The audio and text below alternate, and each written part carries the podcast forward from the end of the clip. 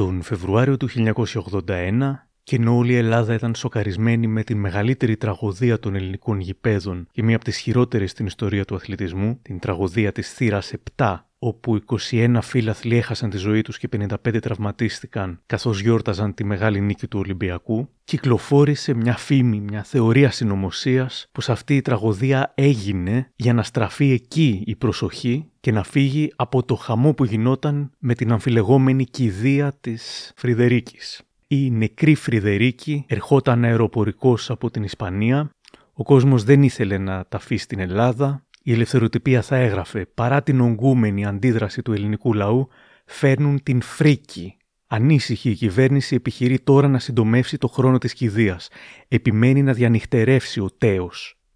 Μέσα σε λίγες δεκαετίες η Φρυδερίκη είχε γίνει από μητερούλα όλων των Ελλήνων το πιο μισητό πρόσωπο με το πιο φρικτό ψευδόνυμο.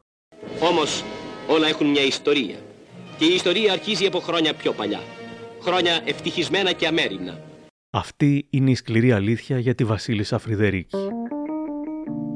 Είναι τα podcast της LiFO.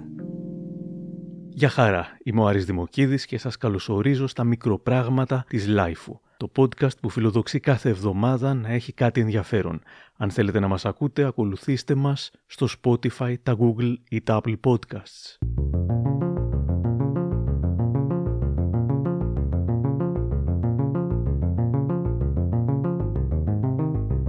Η Φρυδερίκη, Λουίζα, Τίρα, Βικτορία, Μαργαρίτα, Σοφία, Κεκυλία, Όλγα, Ισαβέλα, Χριστίνα γεννήθηκε στις 18 Απριλίου του 1917 στο μεσαιωνικό πύργο Μπλάνκενμπουργκ της Γερμανίας.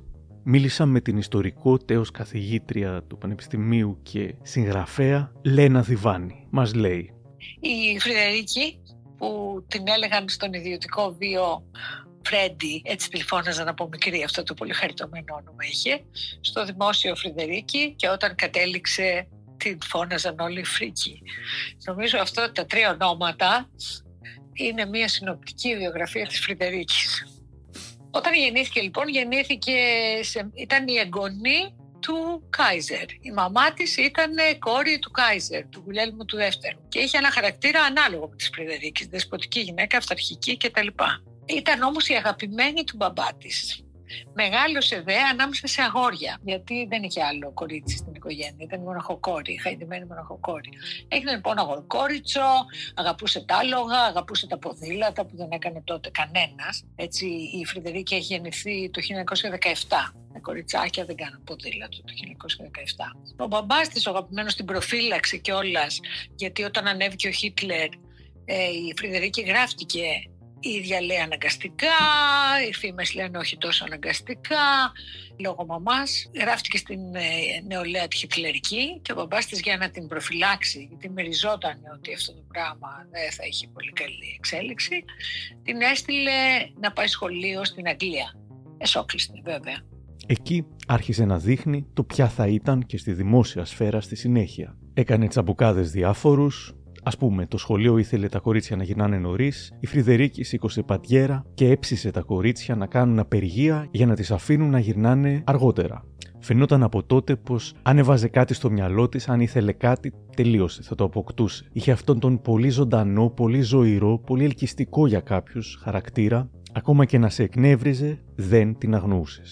Το 1934, σε βασιλικό γάμο, βλέπει για πρώτη φορά τον Παύλο της ελληνικής βασιλικής οικογένειας που ήταν 16 χρόνια μεγαλύτερός της. Και τον ξεχωρίζει και τον βάζει στο μάτι. Ήταν πολύ ψηλός αυτός εξήχη από το πλήθος και προσπαθεί να τον πλησιάσει. Και προσπαθεί, αλλά είναι κοντούλα και δεν μπορεί. Και κάνει τρίπλες ανάμεσα στους καλεσμένους και δεν τα καταφέρνει. Δεν το ξεχνάει και τα φέρνει τύχη την επόμενη χρονιά, τον ξανασυναντάει στη Φλωρεντία όπου έχει πάει να κάνει, να συμπληρώσει τις σπουδές της ας πούμε, αν και δεν είχε σπουδές σπουδές όπου εκεί γνωρίζει την Ελένη, την αδερφή του Παύλου. Γίνονται φίλες, πίνουν τσάγια και τα λοιπά και κάποια στιγμή έρχεται επίσκεψη και ο Παύλος. Ε, εντάξει, το, όπως καταλαβαίνετε η στόχευση είναι ευθεία. Ο Παύλος γοητεύεται γιατί έχει ακριβώς τον αντίστοιχο χαρακτήρα από αυτή.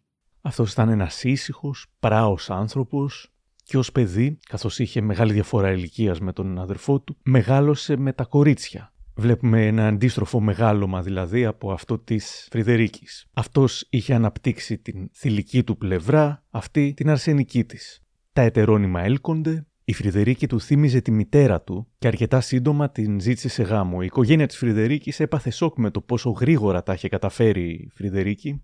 Απλός και φάτος, παντοτινά γελαστός ο διάδοχος Παύλος γίνεται το αγαπημένο παιδί του ανοιχτόκαρδου λαού του. Στα 1937 αραβωνιάζεται μια χαριτωμένη πριγκυποπούλα. Και ένα χρόνο αργότερα η Φρυδερίκη, πριγκίπισσα του Ανοβέρου, της Μεγάλης Βρετανίας και Ιρλανδίας, γίνεται γυναίκα του με τις ευλογίες και τις ευχές ενός ολόκληρου λαού. Έτσι μπαίνουν τα θεμέλια μιας ευτυχισμένης και χριστιανικής οικογένειας, που οι λύπες και οι χαρές της γίνονται λύπες και χαρές κάθε οικογένειας ελληνικής. Ο γάμος έγινε εν μέσω της δικτατορίας του Μεταξά, εδώ από το πανόραμα του αιώνα της ΕΡΤ. Η πρωτεύουσα συμπληρώνει πυρετοδός τον καλοπισμό της, ενώ φτάνουν στην Ελλάδα για τους γάμους, ο ένας μετά τον άλλο, όλοι οι συγγενείς του Βασιλιά, καθώς και όλοι οι εστεμένοι της Ευρώπης. Η μεγαλοπρεπής αυτή εμφάνιση της αυλής, με τελετουργικό τυπικό που θαμπώνει την όραση και τίτλους όλο μυστήριο που αναστατώνουν την ακοή, λειτουργεί τώρα κατά κάποιον τρόπο και σαν αντάλλαγμα για την ουσιαστική σύμπλευση της βασιλικής αυλής με τους μηχανισμούς της δικτατορίας, στους οποίους προσφέρει μεγαλειώδη κοινωνική επιφάνεια. Για την ύφη κυκλοφορούν πάντως τα καλύτερα λόγια. Διαθέτει εξαιρετική απλότητα, διακρίνεται από φιλολαϊκές διαθέσεις και φιλανθρωπικά αισθήματα. Δεν υπάρχει συσίτιο, έρανος ή φιλανθρωπική εκδήλωση που να μην λαμπρύνθηκε από την παρουσία της. Με την ευκαιρία του γάμου σηκώνει κεφάλι αντιπολίτευση. Ο εκτοπισμένος Θεοτόκης, παλαιός αυλάρχης, ήρθος προσκεκλημένος της αυλής και συνεννοήθηκε με τον Καφαντάρη για την έκδοση προκηρύξεως κατά της δικτατορίας. Το γεγονός έχει ιδιαίτερη σημασία, διότι η Σοφούλη Καφαντάρης αφενός και ο Θεοτόκης αφετέρου, ως εκπρόσωποι των δύο αντιτιθέμενων παρατάξεων, είχαν συμφωνήσει τον Αύγουστο του 1936 να σχηματιστεί κυβέρνηση συνασπισμού. Και όταν ανακοίνωσαν την απόφασή τους στο Γεώργιο, αυτός έδωσε εντολή στο Μεταξά να προχωρήσει στη δικτατορία με επιχείρημα την ακυβερνησία και την αστάθεια της χώρας. Γι' αυτό η νέα κοινή εμφάνιση είναι επικίνδυνη για το καθεστώς. Οι προκήρυξεις των δύο πολιτικών γεμίζουν τους δρόμους της Αθήνας και η κυβέρνηση αναλαμβάνει να τιμωρήσει παραδειγματικά τους υπετίους. Η Λένα Διβάνη για τη Φρυδερίκη στο γάμο. Ωραιότατη, άμα δείτε φωτογραφίες της εποχής, είναι κουκλίτσα. Μία εικόνα που δεν την έχουν πολλοί Έλληνες, γιατί θυμούνται, ε, όπως και εγώ άλλωστε όταν έκανα την έρευνα, θυμόμουν τη Φρυδερίκη σε μεγάλη ηλικία. Όταν την έψαξα και είδα πόσο χαριτωμένο κορίτσι ήταν, εξηγήθηκαν στο μυαλό μου πολλά.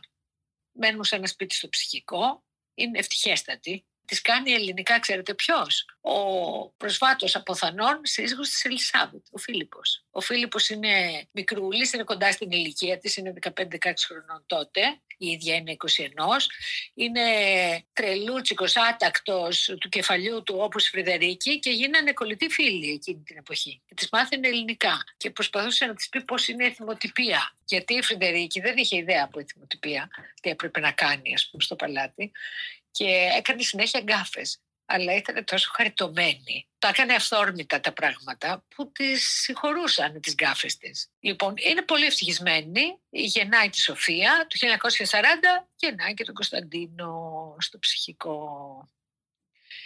Και τότε, αμέσως μετά, ξεσπάει ο πόλεμος.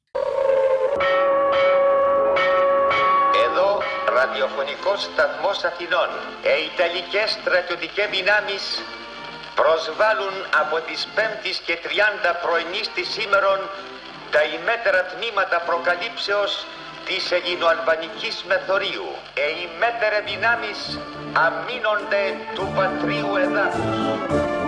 Λοιπόν, η Φρυδερίκη θέλει να επιδείξει τον εαυτό της. Βρίσκει πεδίο δόξης λαμπρό. Δεν μπορεί να καθίσει στα αυγά της. Αυτό είναι ένα χαρακτηριστικό που το είχε μέχρι που πέθανε έφτιαξε το project «Η φανέλα του στρατιώτη». Έβαλε τις κυρίες της αυλής και τις άλλες κυρίες της αριστοκρατίας να πλέκουν για τα φανταράκια και αυτό ήταν μια κίνηση που την έκανε συμπαθή. Λίγο βέβαια πριν μπουν οι Γερμανοί στην Ελλάδα, η κυβέρνηση μαζί με την βασιλική οικογένεια φεύγει από την Ελλάδα όπως έγινε και αλλού Όμως ο βασιλιάς Γεώργιος δεν ήθελε την Φρυδερίκη μαζί τους και έτσι η Φρυδερίκη κατέληξε μαζί με τα παιδιά στη Νότιο Αφρική. Εκεί την φιλοξένησε και τα παιδιά ο σημαντικός νοτιοαφρικανός πρωθυπουργός Γιάν Σμάτς. Παρότι αγαπούσε το σύζυγό της, η Φρυδερίκη θα έκανε και άλλους δεσμούς και με τον Γιάν Σμάτς, χωρίς αυτό να βάλει σε κίνδυνο το γάμο της. Δεν ξέρουμε κατά πόσο γινόταν εν γνώση ή με την άδεια του Παύλου. Χάρη σε αυτή τη σημαντική προσωπικότητα του Γιάνν Σμάτς, θα μπορούσαμε να πούμε πως ήταν και φιλόσοφος, είχε πνευματικές αναζητήσεις, ενδιαφερόταν για την κβαντική μηχανική. Η Φρυδερίκη άρχισε να έχει και αναζητήσεις που δεν είχε μέχρι τότε.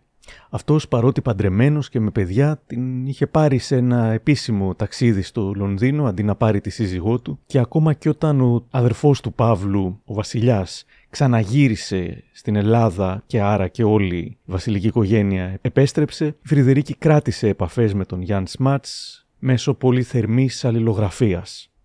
Σύμφωνα με μαρτυρίες των παιδιών της Φρυδερίκης, που επιβεβαιώνονται όμως και από τον uh, Μιχαήλ, τον πρίγκιπα που έγινε γνωστός και ως λογοτέχνης, ως Μισελ Ντεγκρές, τον οποίον μεγάλωσαν η Φρυδερίκη και ο Παύλος, μαθαίνουμε ότι η Φρυδερίκη ήταν μια πολύ καλή, ζεστή και δοτική μητέρα. Η Φρυδερίκη έπαιζε με τα παιδιά, τραγούδαγε, έβαζε μουσική, με τον Παύλο ήταν πολύ ερωτευμένη, τα παιδιά τα αποκαλούσαν πυθικάκια και ποντικάκια. Δεν είναι ψέμα πως ήταν μια ευτυχισμένη οικογένεια, δεμένη δεν είχαν αυτή την τυπικότητα μεταξύ τους που έχουν οι περισσότερες, οι τυπικές βασιλικές οικογένειες, όπου τα παιδιά βλέπουν τους γονείς συνήθως μόνο σε φωτογραφία και περνάνε όλο το χρόνο με νταντάδες.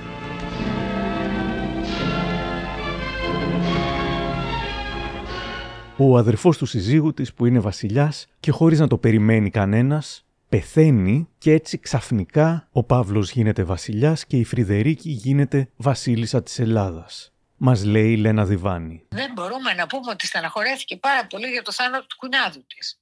Αντίθετα, ο καινούργιος βασιλιάς, ο Παύλος, στεναχωρέθηκε πάρα πολύ γιατί ήταν ένας αισθηματίας άνθρωπος. Έκλεγε τρομερά που χάθηκε ο αδερφός του. Ε, και στην κηδεία όταν έγινε αυτό το σκληρό πράγμα, ομολογουμένως. Ο βασιλιάς απέθανε, ζητώ ο βασιλιάς. Ήταν συντετριμένος ο ίδιος. Φρυδερίκη παρακολουθήσω επίσης από μία κουρτίνα, όχι συντετριμένη πρέπει να πούμε.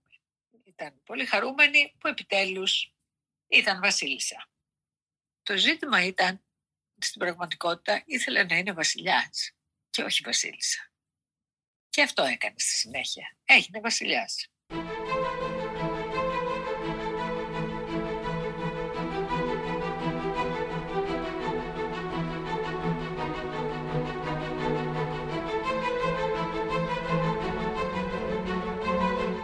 Όμως πριν από αυτά βρισκόμαστε ακόμα στο 1947, εν μέσω εμφυλίου. Η εξουσία και κατ' επέκταση και το παλάτι ήταν εναντίον του κομμουνισμού. Μιλήσαμε με τον Αχιλέα Χεκίμογλου, ερευνητή και συγγραφέα των βιβλίων «Ο Νάσης και ο Σμιναγός Χ» και «Η Ελλάδα της ατομικής εποχής» που πραγματεύεται τις πυρηνικές επιδιώξεις της Ελλάδας στον 20ο αιώνα και θα κυκλοφορήσει εντός του 23. Μας λέει Γενικά τη Φρυδερίκη και τον Παύλο και τον Κωνσταντίνο και τα ανάκτορα και την ιστορία της μοναρχίας στην Ελλάδα θα πρέπει πάντοτε να τη βλέπουμε στο πλαίσιο της εποχής. Η εποχή Παύλου και Φρυδερίκης ε, είναι μια εποχή ε, όπου το ελληνικό κράτος είναι σκληρά αντικομουνιστικό, ε, εφαρμόζει πολιτικές αποκλεισμού των αριστερών και ο αντικομουνισμός είναι η επίσημη ιδεολογία του κράτους. Οπότε αυτό είναι το πλαίσιο που ακολούθησαν και τα ανάκτορα τα οποία ήθελαν να τα έχουν καλά και με τους Αμερικανούς και με την πρεσβεία τους και με τη CIA και με το ΝΑΤΟ στηρίζονταν στις δομές αυτές γιατί ουσιαστικά ο ξένος παράγοντας ήταν που έφερε ε, πίσω τη μοναρχία στην Ελλάδα. Μέσα στον εμφύλιο λοιπόν η Φρυδερίκη ψήνει τον σύζυγό της, το βασιλιά, ο οποίος όπως μου λέει η Λένα Διβάνη εψύνετο συνεχώς από την Φρυδερίκη, του είπε πρέπει να κάνουμε κάτι αντιλαμβάνομαι ότι την ε, μισή αριστερά για αυτό που έκανε, αλλά από την άλλη μεριά αντιλαμβάνομαι και όλες ότι αυτό που έκανε θα μπορούσε να είναι αραχτή στο παλάτι της και να κάνει αέρα, τρώγοντας ανανάδες. Όμως αυτή έβαλε ρούχα εκστρατείας, ίσιο παπούτσι, ανέβηκε στα γαϊδούρια και πήγαινε περιοδία στην ε, Μακεδονία και στη Θράκη για να δώσει κουράγιο στον αγώνα του εθνικού στρατού ενάντια στους αντάρτες. Δηλαδή, ποιος θα το έκανε αυτό; Έκανε κινήσεις δηλαδή που μάλιστα κάποια στιγμή ο Παύλος αρρώστησε και πήγαινε και μόνη της. Πήγαινε σε σημεία όπου ε, απειλεί το από τους εντάρτες, που ήταν πάρα πολύ κοντά οι εντάρτες.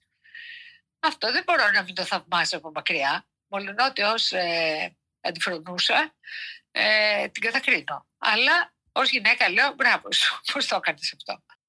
Φάνη στη Λιούδα και Λαμία, όπου οι κάτοικοι των πόλεων επεφύλαξαν στην άνασα μεγαλειώδη υποδοχή.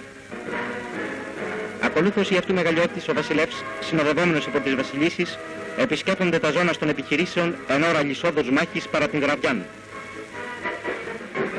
Η αυτής μεγαλειώτης επισκέπτεται τα πρόχειρα παραπήγματα του δυνοπαθούντος πληθυσμού της υπαίθρου, σχηματίζει προσωπική αντίληψη των αναγκόντων και φροντίζει για την σύντομον επούλωση των πληγόντων. Την περίοδο του εμφυλίου ανακύπτει το ζήτημα των παιδιών τι γίνεται με αυτά που η κυβέρνηση συλλαμβάνει τους γονείς τους και μένουν ουσιαστικά στο δρόμο, όπως και τα παιδιά των οποίων οι γονείς έχουν σκοτωθεί στον εμφύλιο; Λοιπόν, οι αντάρτες παίρνουν για να σώσουν, λένε αυτοί, ε, παιδιά και τα μεταφέρουν στις χώρες του παραπετάσματος, όπως το έλεγαν τότε με αυτό το φρικτό όρο. Και η Φρυδερίκη αποφασίζει να τα παίρνει και η ίδια, για να τα προφυλάσει, λέει και αυτή, ε, και ονομάζει το δικό της παιδοφύλαγμα ε, και να φτιάξει τις παιδοπόλεις τις λεγόμενες. Έφτιαξε 53 ιδρύματα σε όλη τη χώρα, καλύπτοντας πρέπει να πω την ανεπάρκεια του κράτους, δηλαδή αυτά το κράτος έπρεπε να τα φτιάξει, όχι η Φρυδερίκη. Λοιπόν, τα έφτιαξε η Φρυδερίκη όμως, όπου μάζεψε τα παιδιά, προσπαθούσε να τα βρει από όπου μπορούσε να τα ξετρυπώσει, να μην τις τα φάνει οι αντάρτες.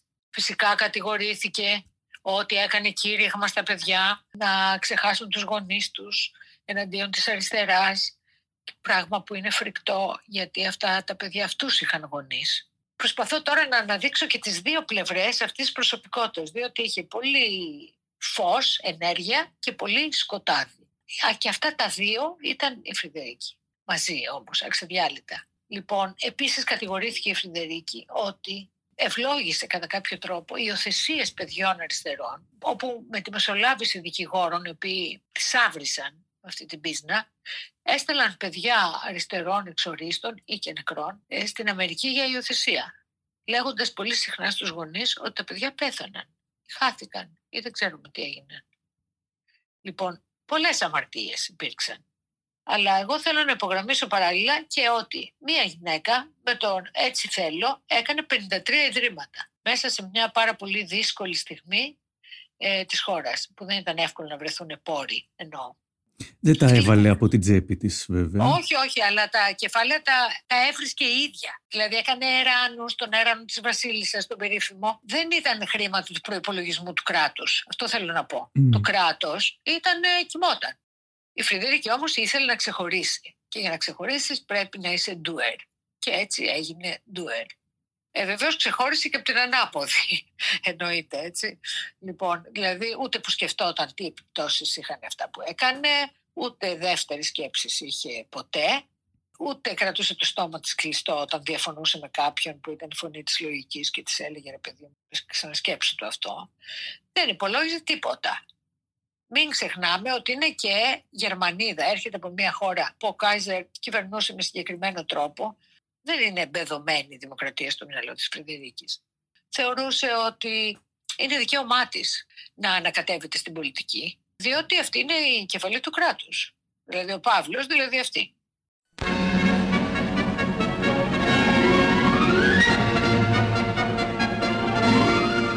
Βασίλισσα πραγματοποιούσα το πρώτο μέρος της μεγάλης περιοδίας της στην Βόρεια Ελλάδα για την επίσκεψη των σπιτιών του παιδιού, φτάνει στην Αλεξανδρούπολη. Στο χωρίον Κύρκη η Βασίλισσα γίνεται αντικείμενο θερμοτάτων εκδηλώσεων και εγκαινιάζει το σπίτι του παιδιού. Η Κομωτενή μέσα εις πραγματικών λαϊκών συναγερμών εδέχθη την επίσκεψη της Βασιλίση, την οποία συνοδεύει ο αυλάρχης κύριος Λελούδας. Το ίδιο συμβαίνει στο χωρίον Βόλαξ, όπου οι κάτοικοι χορεύουν προς τιμήν της Βασιλίση τους χαρακτηριστικούς τοπικούς των χορού. Στην Λευκόγιανη η Βασίλισσα εγκαινιάζει εν μέσω του ενθουσιώντος πληθυσμού το σπίτι του παιδιού. Εδώ ο ενθουσιασμός των κατοίκων δεν έχει όρια. Στην κεντρική πλατεία στείνεται χορός και ένας αριστοτέχνης της λαϊκής μουσικής εκδηλώνει παράφορα των ενθουσιασμών του εις μίαν μουσικοχορευτική επίδειξη. Η Βασίλισσα εγγενιάζει στα πλατάνια το νέο σπίτι του παιδιού και παραδίδει την σημαία εκφράζουσα ευχάς για την επιτυχή λειτουργία του. Η διάλευσης της Βασιλίσσης από τον Άνω Θόλων για τα εγγένεια του σπιτιού του παιδιού έδωσε ευκαιρία στον πληθυσμό να της εκφράσει την λατρεία του. Για κάποιους η Πεδουπόλης ήταν καταφύγιο από τη φρίκη του πολέμου. Για άλλους ήταν κέντρα πλήσης εγκεφάλου και φιλοβασιλικής προπαγάνδας. Η φήμη της Φρυδερίκης ξεπέρασε πάντως τα σύνορα της χώρας. Η βασίλισσα Φρυδερίκη, θα έγραφε το περιοδικό New Yorker το 1951, έχει κάνει για την ευημερία των άπορων παιδιών πολύ περισσότερο από οποιαδήποτε άλλη Ελληνίδα. Το περιοδικό Life της είχε κάνει αφιέρωμα με τίτλο The Queen Who Made Good. Δημοσίευμα του Reader's Digest την προβάλλει ως τη σωτήρα χιλιάδων ορφανών παιδιών που είχε καταφέρει με τη δράση της να μετατρέψει το πολίτευμα της χώρας από απλή βασιλεία σε κοινοφελές βασιλικό πολίτευμα. Στο National Geographic Άρθρο με τίτλο «Η ρημαγμένη από τον πόλεμο Ελλάδα κοιτάζει μπροστά» και η Φρυδερίκη περιγράφεται ως νέα όμορφη και δημοκρατική. Οι υιοθεσίες της ΣΥΠΑ παραμένουν αμφιλεγόμενες. Πάντω η Φρυδερίκη ήταν και θρασίτατη, αλλά και ταυτόχρονα γενναία, μου λέει η Λένα Διβάνη. Ήταν μια εποχή κακή για τις γυναίκες. Οι γυναίκες δεν είχαν καμία διέξοδο. Θυμίζω ότι δεν μπορούσαν να κάνουν καμία δουλειά πέραν της νοσοκόμας και της δασκάλας και κάπου στο Μεσοπόλεμο μπορούσαν ας πούμε, να τις προσλάβει όχι το δημόσιο, οι τράπεζες ας πούμε, αλλά αν παντρεύονταν, απολύονταν.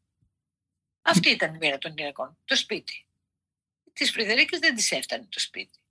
Είχε μία ακαταπώνητη δύναμη μέσα της, μια φιλοδοξία μέσα της, που αν ήταν άντρας θα της έλεγαν μπράβο σου και μαγιά σου, αλλά επειδή ήταν γυναίκα θα βόταν από παντού πριν ακόμα επιχειρήσει, γιατί επιχείρησε πολλά πράγματα που δεν έπρεπε να επιχειρήσει και έπαιξε καταστροφικό ρόλο στην ε, πορεία της χώρας. Αλλά πριν τα επιχειρήσει καν, την είχαν όλοι στο στόχαστρο. Ο Παπάγος, ας πούμε, δεν ήθελε να την βλέπει. Και μετά ούτε αυτή ήθελε να βλέπει τον Παπάγο, γιατί ο Παπάγος ήταν ένας άντρας παλαιά σκοπής, τσαμπουκάς κτλ. Και, και Φρυδερίκες δεν ήθελε να τις βλέπει μπροστά του ούτε για πλάκα. Και η Φρυδερίκη του αντεπέδιζε τα αισθήματα. Ο ερευνητής και συγγραφέας Αχιλέας Χεκίμουγλου. Το καλοκαίρι του 1951 ο Παπάγος είχε δεσμευτεί στους πολιτικούς αρχηγούς και στο παλάτι ότι δεν θα κατέβαινε στην πολιτική. Τότε υπήρχε μεγάλος φόβος από τα αστικά κόμματα ότι ο Παπάγος θα τους κατέστρεφε. Ε, όπως και έγινε, τους πούλησε όλους.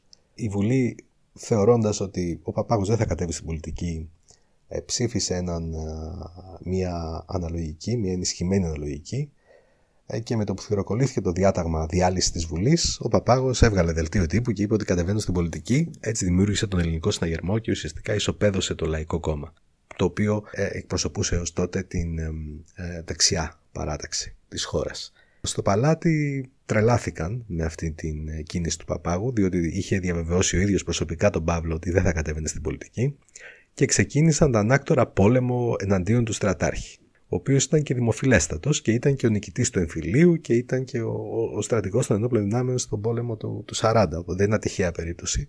Προκειμένου να το χτυπήσουν, ε, έγινε μια τρομερή συνωμοσία. Ξέρουμε πια ότι την, ε, την ενορχίστρωσε η ίδια η Βασίλισσα. Έβαλαν το κόμμα φιλελευθέρων του Σοφοκλή Βενιζέλου να συμβληθεί με την αεροπορική εταιρεία ΤΑΕ με αντικείμενο δήθεν να ε, γίνει πρόθεση marketing ενώπιση των εκλογών του κόμματος φιλελευθέρων δια της ρήψης ε, φυλαδίων κτλ. Αντί όμως για φυλάδια του κόμματος φιλελευθέρων, τα αεροπλάνα της ΤΑΕ άρχισαν να βομβαρδίζουν τις ελληνικές πόλεις με προκηρύξεις κατά του παπάγου. Λιβελογραφήματα και πράγματα τα οποία εντάξει δεν τιμούσαν και κανέναν. Εκεί έγινε χαμός. Μπήκαν οι εισαγγελείς, κατέσχεσαν το υλικό, έγιναν μεγάλα επεισόδια και ήταν και ο λόγος για τον οποίο ε, ο Παπάγος ένιωθε προσβεβλημένος και ε, όταν έγινε πρωθυπουργός κυνήγησε και ουσιαστικά διέλυσε την ΤΑΕ. Πέρα από τις πολιτικές μηχανογραφίες, η ζωή της Φρυδερίκης ήταν γεμάτη επισκέψεις και κοσμικότητες και εγγένεια. Ο βασιλιάς τα βαριόταν αυτά κάπως, αυτή όχι τόσο.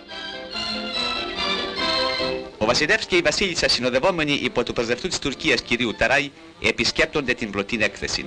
Πανηγυρική υπήρξε η δεξίωση η οποία δόθη επί του τουρκικού σκάφους όπου ωραίες τουρκοπούλες συνεπλήρωναν την γοητεία της εορτής. Πέρα από τα συνεχή ταξίδια μέσα στην Ελλάδα, ταξίδευε πολύ και σε ευρωπαϊκές χώρες, αλλά και σε πολύ μακρινές χώρες. Η επίσκεψη των αυτών μεγαλειοτήτων των βασιλέων της Ελλάδος εις των Λίβαρων απετέλεσε γεγονός μεγίστου ευρωπαϊκού ενδιαφέροντος. Με τον ίδιο ενθουσιασμό και συμπάθεια υπεδέχθη το ελληνικό βασιλικό ζεύγος και η εξωτική χώρα της Ταϊλάνδης. Το Μπαγκόκ είναι μια ωραία γραφική πρωτεύουσα με υψηλό πολιτιστικό επίπεδο και σύγχρονο ρυθμό ζωής. Η Ινδία, χώρα των πιο εντυπωσιακών αντιθέσεων, εξακολουθεί σήμερα να είναι όμορφη και γοητευτική, που θυμίζει αρκετά τη χλειδί των μαχαραγιάδων ηγεμόνων της χθες. Στην πρωτεύουσά της, το Νέο Δελχή, το Προεδρικό Μέγαρο ετοιμάζεται να φιλοξενήσει τους βασιλείς των Ελλήνων. Διακοσμείται με ιδιαίτερη φροντίδα, με φρέσκες ντάλιες του Προεδρικού κήπου και χρυσοκέντητα μαξιλάρια.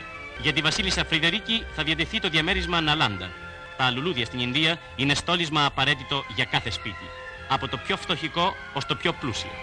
Στο αεροδρόμιο της Αντίσα Μπέβα, το οποίο είχε διακοσμηθεί με ελληνικά και αιθιοπικά χρώματα, ο αυτοκράτορ Χαϊλέ Σελασιέ, μετά της αυτοκρατήρας του διαδόχου των μελών της κυβερνήσεως και του Έλληνος πρεσβευτού, υποδέχονται τους Έλληνας βασιλείς. Το 1953 πήγε για ένα μήνα σε περιοδία στις Ηνωμένε Πολιτείε μαζί με το βασιλιά για να ευχαριστήσουν για την Αμερικανική βοήθεια.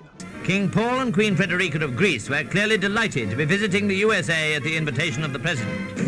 And I'm very excited to be here today.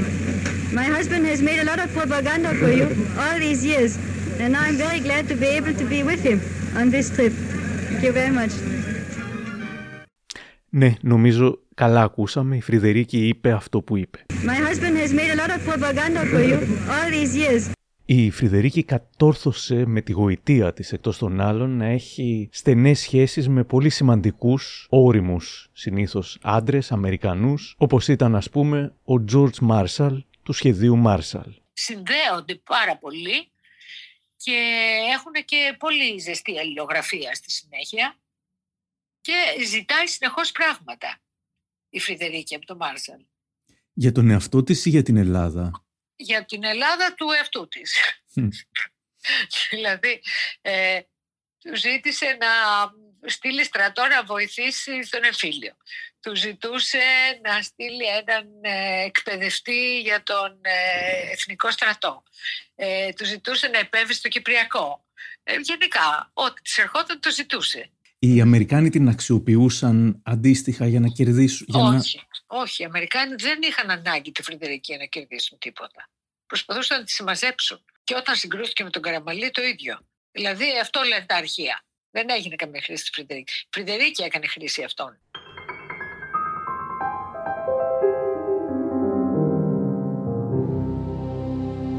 Πολυσυζητημένος είναι ο παράνομος ερωτικός δεσμός που φέρεται να είχε η βασίλισσα Φρυδερίκη με τον τότε διευθυντή της CIA, Άλεν Ντάλες. Μετά το θάνατο του παπάγου για τον οποίο η Φρυδερίκη χάρηκε, προφανώς, υπήρξε ταύτιση απόψεων με τους Αμερικανούς και οι δύο πλευρές ήθελαν τον Κωνσταντίνο Καραμανλή ε, όταν ο Παπάγος ήταν ετοιμοθάνατος πια, είχε ορίσει ο στρατάρχης και πρωθυπουργός ως διάδοχό του τον Στέφανο Στεφανόπουλο. Ε, εκεί το παλάτι είχε διαφορετική άποψη και αντί του Στεφανόπουλου, όταν πέθανε ο Παπάγος, ανέθεσε την ε, πρωθυπουργία στον Καραμαλή. Ο οποίος Καραμαλής πάρα πολύ διακριτικά και πάρα πολύ οργανωμένα είχε χτίσει τότε τη θέση του στο σύστημα. Λοιπόν, τι άρεσε της Φρεντερίκης. Βοήθησε, έλεγε πολύ καλά λόγια για αυτόν συνεχώς, ας πούμε έγραφε σε ένα γράμμα στον Μάρσαλ ότι όλη η Ελλάδα είναι μεθυσμένη με τον Καραμαλή που τότε ήταν υπουργός Δημοσίων Έργων σαν να έχει πιει σαμπάνια. Τώρα δεν ξέρουμε αν υπήρξε ήδη ο Καραμαλή Φρυντερικής. Η Ελένη Βλάχου έχει πει ότι ο Καραμαλής γνώριζε ότι ήταν κούκλος και το αξιοποιούσε όποτε μπορούσε. Ας πούμε λέει φλέρταρε και εμένα, αλλά νομίζω δεν φλέρταρε εμένα, φλέρταρε την εφημερίδα. Λοιπόν, λογικό είναι ο καθένας που έχει όπλα τα χρησιμοποιεί, με μέτρο βεβαίως βεβαίως, και ίσως να φλέρταρε και ο Καραμαλής με τη Φρεντερίκη, γιατί όχι.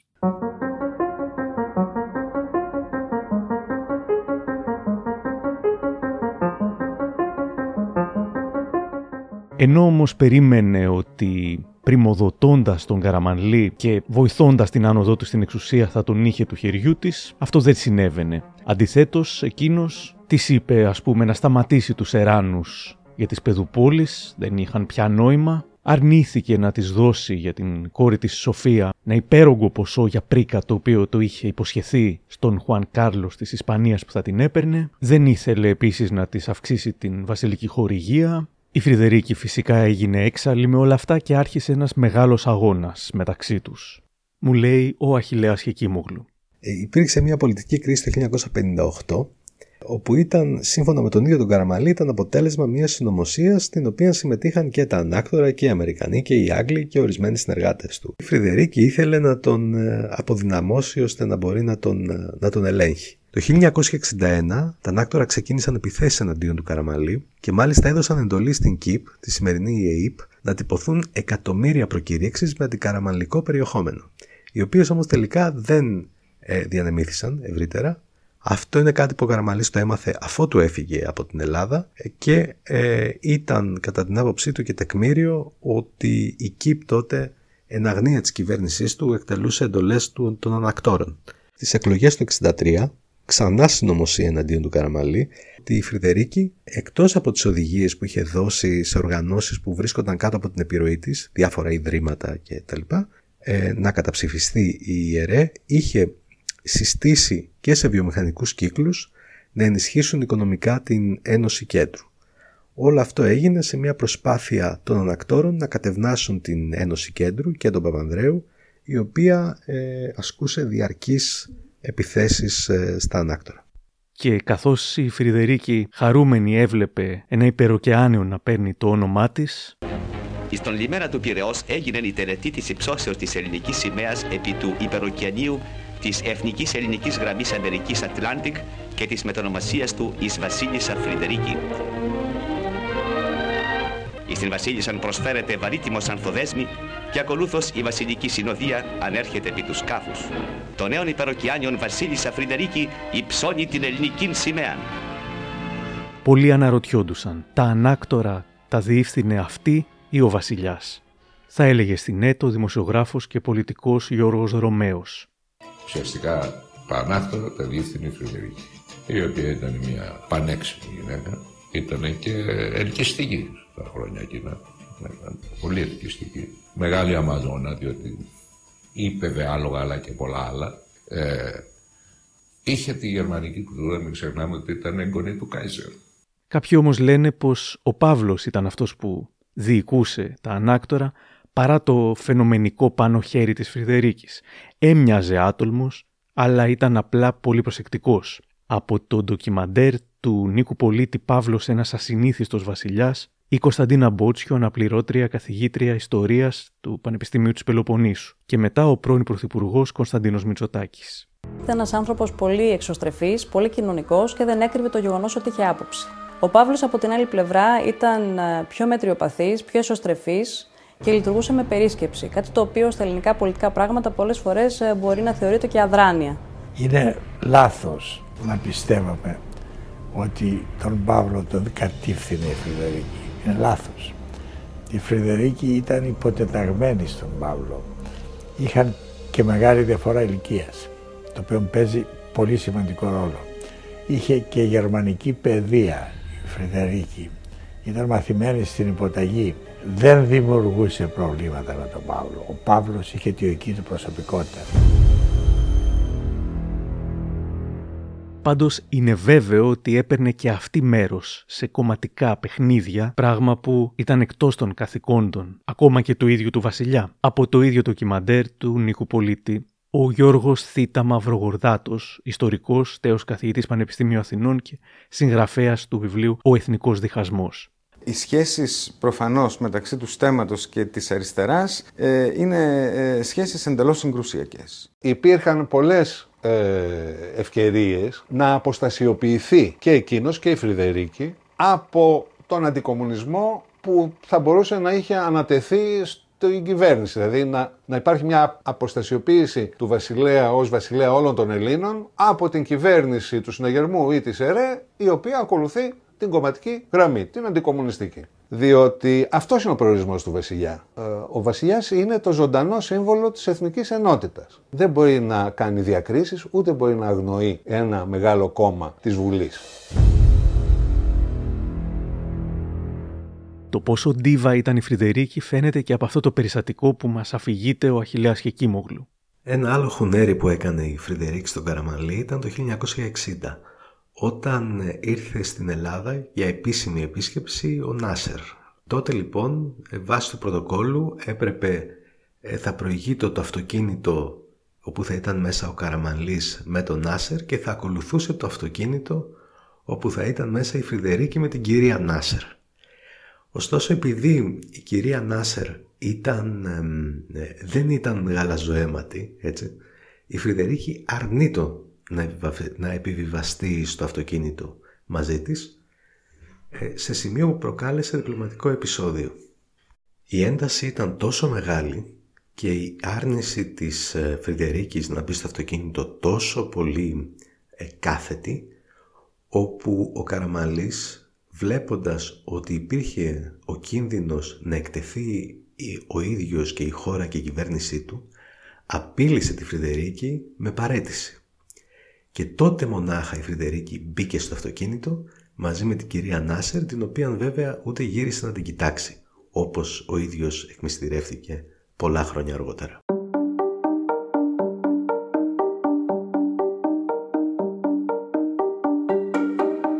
Ήταν πρωτοπόρος η Φρυδερίκη σε διάφορους τομείς, αν και δύσκολη, μου λέει η Λένα Διβάνη. Ο χαρακτηρισμός δύσκολη περίπτωση ακολουθούσε τη Φρυδερίκη παντού. Ακόμα δηλαδή και όταν έκανε κάτι πρωτότυπο, κάτι εξωθαύμαστο, πάντα βρισκόταν μια τεράστια ομάδα ανθρώπων να της επιτεθεί. Το 1954 κάνει κάτι τρομερά πρωτότυπο. Αποφασίζει να διοργανώσει μια κρουαζιέρα για να διαφημίσει τα ελληνικά νησιά διότι οραματίζεται τον τουρισμό.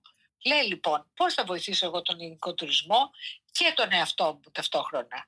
Θα κάνω μία κρουαζιέρα, ψήνει έναν εφοπλιστή να της παραχωρήσει ένα πλοίο φοβερά λουξ, με σαλόνια, με πισίνες, με, με, με, καταλαβαίνετε, και καλεί όλους τους εστεμένους με τα παιδιά τους να επιβιβαστούν στο πλοίο και να πηγαίνουν από νησί σε νησί. Καλεί και δημοσιογράφους που τους περίμεναν σε κάθε νησί και γεννήθηκε η μην ο θεσμός των παπαράτσι. Καταλαβαίνετε τι έγινε στα νησιά. Χαμός. Τα νησιά ε, μέσα από τις φωτογραφίες των παπαράτσι διαφημίστηκαν σε όλο τον κόσμο και από τον επόμενο χρόνο άρχισαν να έρχονται. Πράγματι κινήθηκε το ενδιαφέρον. Και παράλληλα η Φρυδερίκη προξένευε τα βασιλόπουλα και τις βασιλοπούλες και τις πριγκυποπούλες μεταξύ τους που βρέθηκαν σε αυτό το σκάφος όλοι μαζί να χορεύουν, να πηγαίνουν εκδρομές, να τρογοπίνουν. Πολύ χαρακτηριστικά σας λέω ότι εκεί γνωρίστηκε η 16χρονη Σοφία και ο Δον Χουάν Κάρλος που αργότερα παντρεύτηκαν βάσει εκείνης της γνωριμίας στην Κρουαζιέρα και πολλά άλλα ζευγάρια γίνανε. Αυτή την ιδέα, η οποία εγώ τη βρίσκω καταπληκτική αν με ρωτάτε και η οποία δεν κόστησε όπως αποδείχτηκε. Λέγανε ότι κόστησε στον ελληνικό λαό τόσα. Ο εφοπλιστής τα έβαλε. Ήταν μια πολύ έξυπνη ιδέα για τη διαφήμιση της μελλοντικά τουριστικής Ελλάδας, ειδικά μετά την ε, αμάβρωση ε, του εμφύλιου. Το εμφύλιος είχε πέντε χρόνια που είχε τελειώσει. Ήταν κάτι pop που θα τη βοηθούσε τη χώρα, αλλά έφαγε τέτοιο bullying η Φρυδερίκη μετά από αυτό, ό,τι και να έκανε, που δεν έκανε και πολύ ωραία πράγματα, στράφηκε εναντίον της. Από εκεί και πέρα καθιερώνεται η φρίκη που λέμε. Βγήκε πάνω του φρίκη. Οι αντιδράσεις για την κουραζιέρα ήταν του στυλ «εδώ ο κόσμος πεινάει και εσείς καλοπερνάτε» κλπ. κλπ. Ο κορυφαίος Γάλλος φιλόσοφος Ρολάν Μπάρτ εμπνέεται από την κρουαζιέρα της Θαλαμιγού που λεγόταν Αγαμέμνων, ήταν του εφοπλιστή Ευγενίδη και γράφει ένα δοκίμιο στο περίφημο βιβλίο του «Μυθολογίες» με τίτλο «Η κρουαζιέρα των γαλαζοαίματων». Οι κοινότατες πράξεις της καθημερινής ζωής απόκτησαν πάνω στον Αγαμέμνονα το χαρακτήρα μιας υπέρμετρης τόλμης. Οι βασιλιάδες ξυρίζονται μόνοι τους.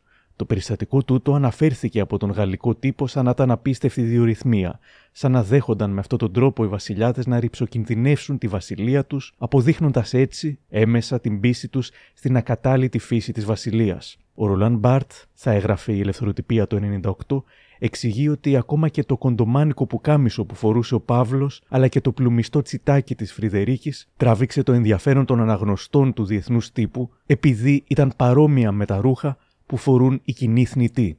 Παρότι είχε βέβαια υπάρξει γκρίνια στην Ελλάδα για τα λεφτά που δεν ξοδεύτηκαν για αυτή την κρουαζιέρα, η Φρυδερίκη είχε αντιληφθεί και την οικονομική δύναμη του τουρισμού, αλλά και τη δύναμη πολλών άλλων πραγμάτων. Ήταν από τις πρώτες που φόρεσαν φακούς επαφής, αλλά ήταν και ίσως από τις πρώτες στην Ελλάδα που κατάλαβαν τη δύναμη της τηλεόρασης είχε μελετήσει στην Αμερική το πώς δουλεύει η τηλεόραση και όταν παντρεύτηκε η κόρη της Σοφία έκανε μια συμφωνία με την Ιταλική τηλεόραση, τη ΡΑΙ, να έρθουν και να φιλμογραφήσουν το γάμο της Σοφίας και μάλιστα έφτιαχνε και το σενάριο, σκηνοθετούσε κιόλας. έλεγε στους καμεραμέν που να βάλουν τις κάμερες για να παίρνουν κολακευτικά πλάνα, ενώ όταν παντρεύτηκε και ο γιος της, ο τότε πλέον βασιλιάς Κωνσταντίνος, δεν αρκέστηκες στην απλή κινηματογράφηση του γάμου, αλλά κάλεσε την ΡΑΗ εδώ στην Ελλάδα για να κάνουν ζωντανή μετάδοση. Και τότε ουσιαστικά πρώτο άνοιξε η τηλεόραση στη χώρα μας, μου λέει η Διβάνη. Οι πλούσιοι αγοράσαν συσκευές για να παρακολουθήσουν το γάμο live, ενώ και αυτό δεν είναι πολύ γνωστό, το γράφει ο Παύλος Τσίμας στο βιβλίο του για την ιστορία της τηλεόρασης. Η Φρυδερίκη μοίρασε στα νοσοκομεία τηλεοράσεις ώστε να γιατρευτούν οι ασθενείς βλέποντας το γάμο του Βασιλιά.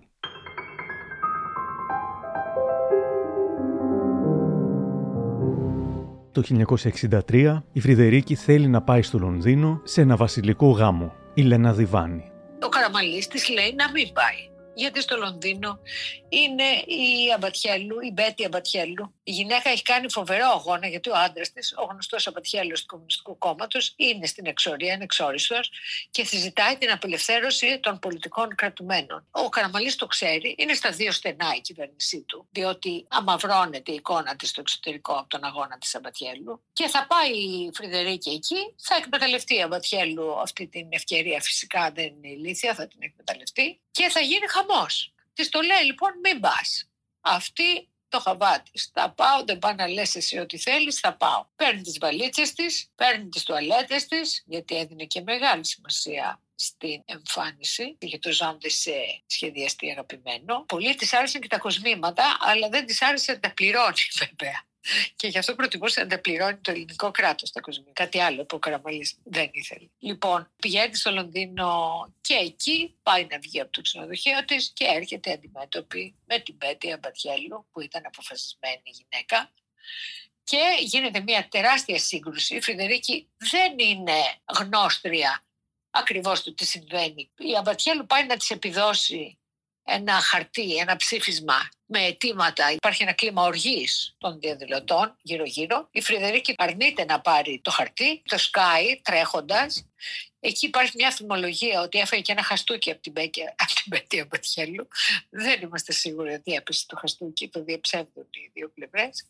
Και έφυγε τρέχοντας και χτυπούσε τα κουδούνια σε ένα σπίτι Ανοίγει μια κυρία και λέει τι θέλετε; Λέει γεια σας είμαι η βασίλισσα της Ελλάδος μπορώ να μπω λίγο μέσα. Και τρελάθηκε η γυναίκα. Η Μπέτη Αμπατιέλου που είχε περασμένο στο σώμα της ένα πλακάτ που έγραφε Queen Frederica Release My Husband Tony Αμπατιέλος θα έλεγε δεκαετίες αργότερα μιλώντας στη Ρένα Θεολογίδου. Κάναμε πολλή δουλειά και γενικά όταν φτάσαμε το 1963 σε αυτή την επίσκεψη της ε, βασίλισσας ε, Φρεντερίκης, όλος ο κόσμος στην Αγγλία ήξερε πάρα πολύ καλά την κατάσταση στην Ελλάδα και το θέμα της απόλυσης να βγουν οι πολιτικοί κρατούμενοι από τις φυλακές ήταν ένα θέμα που δεν έβρισκες άνθρωπο στην Αγγλία που δεν ήταν υπέρ αυτό το πράγμα. Στο πλευρό της Αμπατιέλου είχε μεταβεί και ο βουλευτής της ΕΔΑ Γρηγόρης Λαμπράκης για να τη συμπαρασταθεί. 23 μέρες μετά τα επεισόδια του Λονδίνου, ο Λαμπράκης δολοφονήθηκε από παρακρατικούς στη Θεσσαλονίκη. Από το podcast της LIFO με την Σεμίνα Διγενή. Το 1963 ο βουλευτής της ΕΔΑ Γρηγόρης Λαμπράκης διατύπωνε σε φράση «Αυτό που ήξεραν όλοι». Στην Ελλάδα δεν κυβερνάει η κυβέρνηση ούτε ο βασιλεύς. Κυβερνάει η βασίλισσα Φρυδερίκη. Ήταν αναμενόμενο η Άννα σαν να γίνει έξω φρενών και επειδή ήθελε πάντα να έχει την τελευταία λέξη, είπε τη φράση που έστελνε σαφές μήνυμα όπου έπρεπε. «Ας με απαλλάξει κάποιος από αυτόν τον άνθρωπο». Λίγες μέρες μετά την επιστροφή της στις 22 Μαΐου, ο Λαμπράκης έπεφτε δολοφονημένος από το παρακράτος στη Θεσσαλονίκη, αναγκάζοντας τότε και τον Κωνσταντίνο Καραμαλή που σήκωνε και το βάρος της ευθύνης να αναρωτηθεί ποιος κυβερνάει αυτόν τον τόπο. Μερικούς μήνες μετά, το βασιλικό ζεύγος θα ξαναπήγαινε στο Λονδίνο, ο Καραμαλής είχε αντίθετη γνώμη, έκρινε ότι η πολιτική συγκυρία επέβαλε την αναβολή της επίσκεψης, δεν τον άκουσαν και παρετήθηκε.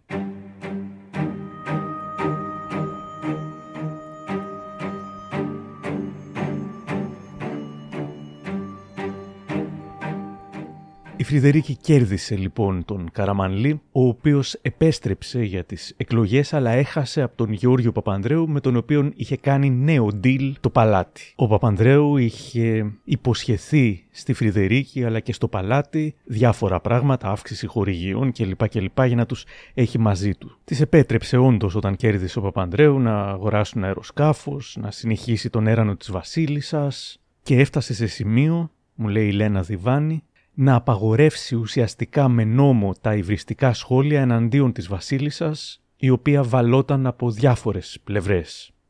Τη δεκαετία του 60 η Φρυδερίκη έδειξε τη δύναμή της, την οποία όμως την ίδια δεκαετία έχασε και ολοσχερός. Το 1964, και ενώ ο βασιλιάς ήταν βαριά άρρωστος και η Φρυδερίκη ήξερε ότι ο θάνατος ερχόταν, πήγε μόνη της της ΣΥΠΑ για τέταρτη φορά.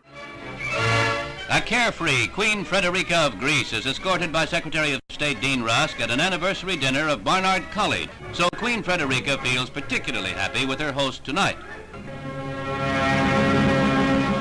Το μεγάλο πρόβλημα για την Φρυδερίκη έρχεται όταν πλέον η κατάσταση της υγείας του συζύγου της, του βασιλιά Παύλου, είναι μη αναστρέψιμη. Ξέροντας ότι αυτός θα πεθάνει και θα χάσει τον τίτλο της και την εξουσία της, κάνει ό,τι μπορεί για να επιμικίνει τη ζωή του τον πηγαίνει και βόλτα με το αυτοκίνητο μια βδομάδα πριν, περίπου πριν πεθάνει, για να πείσει όλους ότι όλα βαίνουν καλώς. Το αναπόφευκτο γίνεται στις 6 Μαρτίου του 1964. Ήρεμος, γαλήνιος και ατρόμητος μπροστά στον υπέρτατο Κριτή, ο βασιλιάς θα αποχαιρετήσει το λαό του και θα φύγει ήσυχα και απλά από τη ζωή. Πένθυμα θα χτυπήσουν οι καμπάνες βροντεράς θα αντιχήσουν από το λιγαδιτό κανονιοβολισμοί και ο κόσμος θα ξεχυθεί στους δρόμους να κατεβοδώσει για πάντα πια το βασιλιά που αγάπησε, που στο πλάι του αγωνίστηκε, που μαζί του χάρηκε, που με αυτόν ευτύχησε και που ποτέ δεν θα τον ξεχάσει. Η γνώριμη γη στο Τατόι δέχτηκε στοργικά στην αγκαλιά της το δημοκράτη βασιλιά.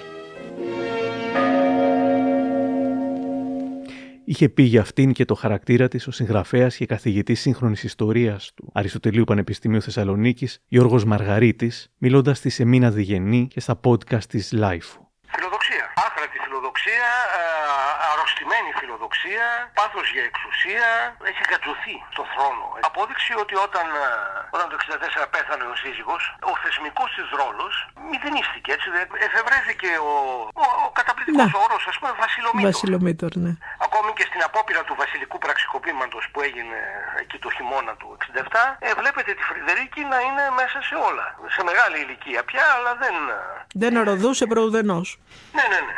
Από την άλλη, ο Αλέξης Παπαχελάς, δημοσιογράφος και εκδότης της Καθημερινής, μου λέει πως δεν είναι σίγουρος για το αν επηρεαζόταν ο Κωνσταντίνος από τη μητέρα του. Ε, αυτό είναι ένα θέμα καταρχήν το οποίο δεν το άρεσε να συζητάει ούτε on the record ούτε off the record. Ήταν ένα από τα δύο-τρία θέματα που όσο και να τον πίεσα ήθελα να το αποφύγει. Μου έλεγε απλώς ότι ε, έχετε πιστέψει και εσείς στο μύθο και το στερεότυπο ότι δεν είναι έτσι. Έχω πάντως την εντύπωση ότι δεν ήταν η μητέρα του εκείνη που τον έσπρωξε στη, στη σύγκρουση με τον ε, Γέρο Παπανδρέου. Θεωρώ πιο πολύ ότι ήταν κάποιοι πολύ δεξιοί, ακροδεξιοί άνθρωποι, είτε στερεοδυτικοί, είτε πολιτικοί, οι οποίοι ήταν ε, δίπλα του εκείνη την εποχή και του έλεγαν ότι όχι, μην κάνετε πίσω και θα χάσετε τον έλεγχο και πλέον θα είσαστε ε, κάτι ας πούμε διακοσμητικό. Δεν έχω πάντως την αίσθηση ότι έπαιξε το ρόλο ε, που της αποδίδεται. Δεν είμαστε σίγουροι αν η Φρυδερίκη έκανε ό,τι ήθελε τον Κωνσταντίνο, αλλά για να καταλάβουμε τον ηλικιακό ρατσισμό στις γυναίκες και τότε ακούσαμε νωρίτερα τον καθηγητή συγχρόνης ιστορίας, τον κύριο Μαργαρίτη, να λέει με έμφαση ότι η Φρυδερίκη μπλεκόταν σε όλα παρότι ήταν πια σε μεγάλη ηλικία. Η Φρυδερίκη ήταν 50 ετών. Δεν μπορώ να φανταστώ κάποιον να εκπλήσεται που ένας άντρας ασχολούνταν ακόμα και στην μεγάλη ηλικία των 50 με τα πολιτικά ζητήματα.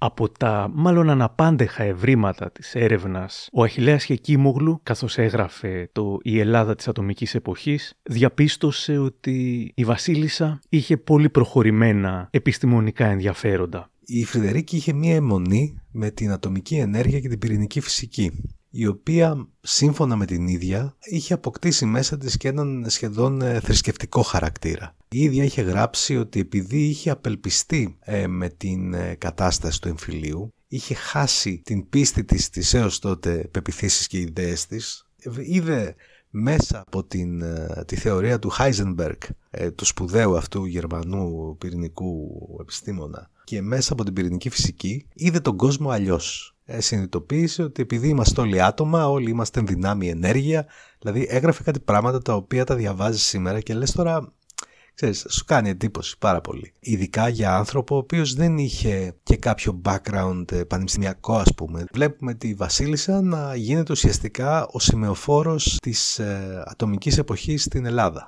Ε, βοήθησε πάρα πολύ τον Ναύαρχο Σπανίδη στη δημιουργία του Δημόκριτου βοήθησε πάρα πολύ στο να γίνουν ε, εκδηλώσεις τέτοιου τύπου. Οι ΗΠΑ στήριζαν την ειρηνική χρήση της ατομικής ενέργειας και η Ελλάδα προχώρησε γρήγορα στον τομέα αυτό χάρη στη Φρυδερίκη. Αποκορύφωμα της προσπάθειας αυτής είναι ένα ταξίδι ημιεπίσημο το οποίο κάνει τον, ε, το φθινόπωρο του 1958 προσκεκλημένη της Αμερικανικής Επιτροπής Ατομικής Ενέργειας. Επί έξι εβδομάδες γύρισε όλες τις πυρηνικές εγκαταστάσεις της Αμερικής, όλα τα μεγάλα ερευνητικά εργαστήρια, γνώρισε κορυφαίους Αμερικανούς επιστήμονες, όλη την ομάδα του Manhattan Project, κράτησε επαφές με όλους αυτούς. Εγώ μέτρησα προσωπικά στα αμερικανικά ψηφιοποιημένα αρχεία των εφημερίδων πάνω από 2.000 δημοσιεύματα. Οι Los Angeles Times δεν την είχαν τρισέλιδο, τετρασέλιδο. Το περιοδικό Time είχε κυκλοφορήσει με τίτλο «Η Ατομική Βασίλισσα».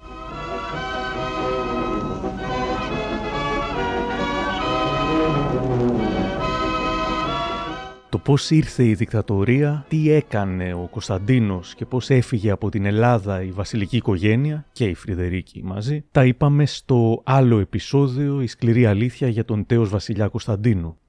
Μου φαίνεται όμως εξαιρετικά ενδιαφέρον το τι μπορεί να έκανε αυτή η γυναίκα χάνοντας εντελώς την κάθε εξουσία μια γυναίκα τόσο δυναμική που δεν μπορούσε να καθίσει καθόλου στα αυγά της. Η ιστορικός και συγγραφέας Λένα Διβάνη μετά τη Χούντα, όταν έγινε η Χούντα, φρίκαρε κυριολεκτικά. Βρέθηκε λοιπόν στην εξορία, δραπέτευσε από την Ελλάδα μαζί με την υπόλοιπη βασιλική οικογένεια. Πήγε πρώτα στην Ιταλία, μετά πήγε στην Αγγλία και μετά άρχισε τα ταξίδια. Ήξερε ότι τελείωσε, αμαυρώθηκε. Πώς το νιώθουμε μερικές φορές, ότι εδώ έχει λερωθεί η φωλιά μου, πρέπει να πάω αλλού. Και ήταν ένας άνθρωπος που αν την πιάνεις ιδιοσυγκρισιακά, ε, ήταν για μπρος, δεν ήταν για πίσω. Δεν κοίταγε πίσω. Κοίταγε μπρος. Δηλαδή, εγώ τώρα τι θα κάνω, πώς θα εξελιχθώ εγώ; Η συντροφιά της σε αυτά τα ταξίδια ήταν το στερνοπούλι της, η Ειρήνη, που γεννήθηκε στη Νότια Αφρική και που είχε αρκετή διαφορά ηλικίας από τα αδέρφια της. Ήταν ένα πολύ γλυκό κορίτσι. Ε, την έχει κάνει και ο Σταύρος Θεοδωράκης στους πρωταγωνιστές ένα πορτρέτο που είναι πολύ ωραίο η Φρυδερίκη, όπως είπαμε, εμπνευσμένη από τις θεωρίες του αγαπημένου της Γιάννης Σμάτς, όλο ένα και διεύρυνε τις πνευματικές της αναζητήσεις.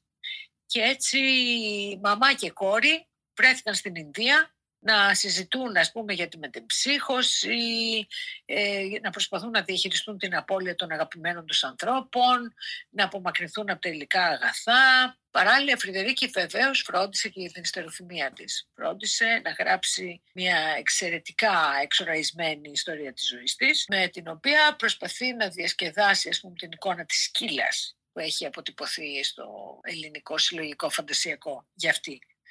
Όποιος τη διαβάσει και να και πρέπει να το πω αυτό, θα δει ότι πάρα πολύ συχνά βάζει τον εαυτό της να κλαίει. Άρα πολύ ευαίσθητη. Πάντως, αυτό που μπορούμε να πούμε είναι ότι η Φρεντερίκη παρέμεινε ζωντανή, πολύ ζωντανή και ανήσυχη μέχρι που ξαφνικά πέθανε στην Ισπανία. Η Φρυδερίκη πεθαίνει στις 7 Φεβρουαρίου του 1981 από έμφραγμα. Το έμφραγμα εκδηλώθηκε μετά από εγχείρηση, κάποιοι λένε καταράκτη, άλλοι λένε βλεφαροπλαστική, στην οποία είχε υποβληθεί στα ισπανικά ανάκτορα της Θαρθουέλα. Η κηδεία γίνεται όπως είπαμε στην Ελλάδα, στο βασιλικό κημητήριο στο Τατό, ύστερα από ειδική άδεια που δόθηκε από την κυβέρνηση του Γεωργίου Ράλη. Η κηδεία πολιτικοποιήθηκε έντονα, υπήρξαν πολλές αντιδράσεις για το αν πρέπει να γίνει νεκρόσιμη ακολουθία στη Μητρόπολη Αθηνών. Ο Ράλης είπε ότι όλα πρέπει να γίνουν στο Τατόι την ίδια μέρα γιατί στη Μητρόπολη ήταν πολύ πιθανό να γίνουν ταραχές. Ο γιος της Κωνσταντίνος εξέφρασε τη λύπη του για την πολιτικοποίηση της κηδείας. Ήρθε στην Ελλάδα για πρώτη φορά μετά από την φυγή του ως έκτοτος πλέον και υπάρχει ιστορική φωτογραφία που φυλάει το έδαφος της Ελλάδας φτάνοντας. Την ε, κυβέρνηση εκπροσώπησε ο Κωστής Στεφανόπουλος και διάφοροι βουλευτές στη Λοβασιλική πήγαν στην κηδεία της Φρυδερίκης, η οποία δίχασε και με το θάνατό της όπως είχε διχάσει και με τη ζωή της. Παρότι πολλοί στο μυαλό τους την έχουν κρατήσει ως μια αγριά, όταν πέθανε ήταν μόλις 63 ετών.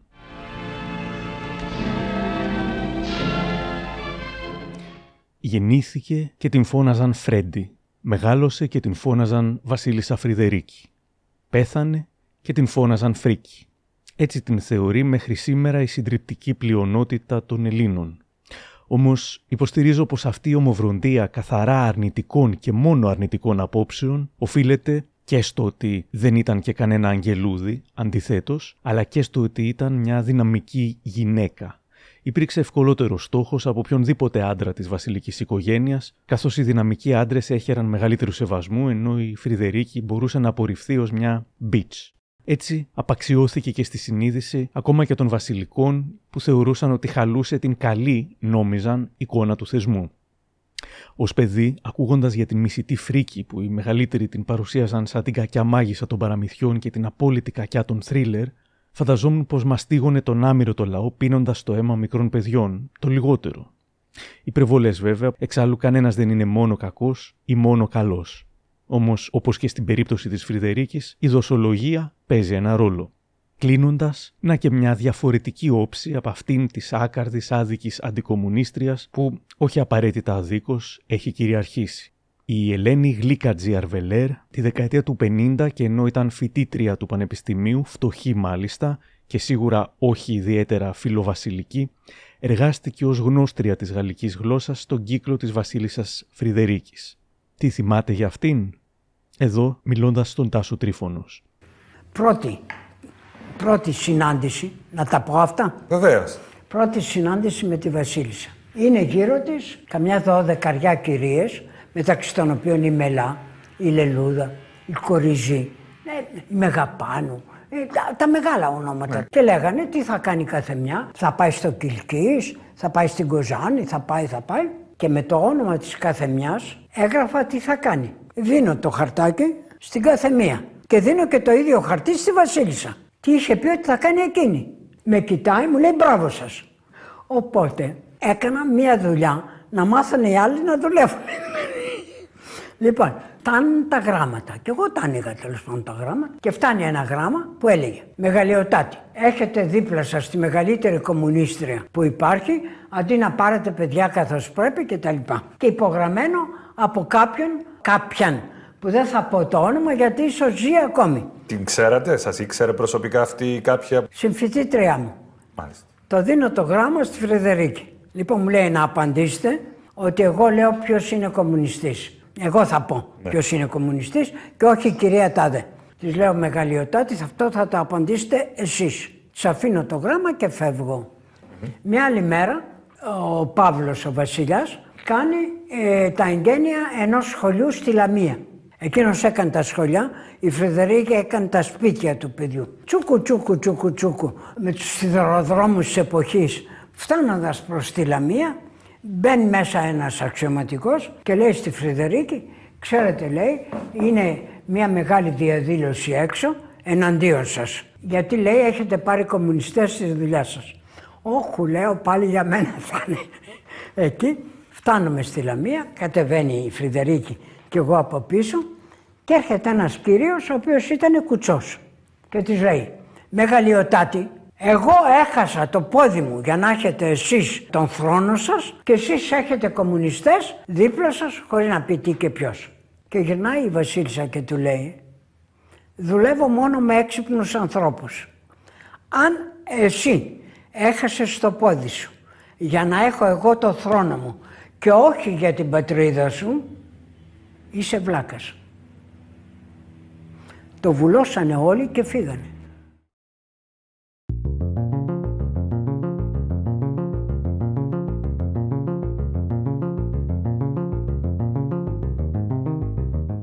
Κάπου εδώ τελειώσαμε. Και αν θέλετε να μας ακούτε, ακολουθήστε μας στο Spotify, τα Google ή τα Apple Podcasts. Για χαρά!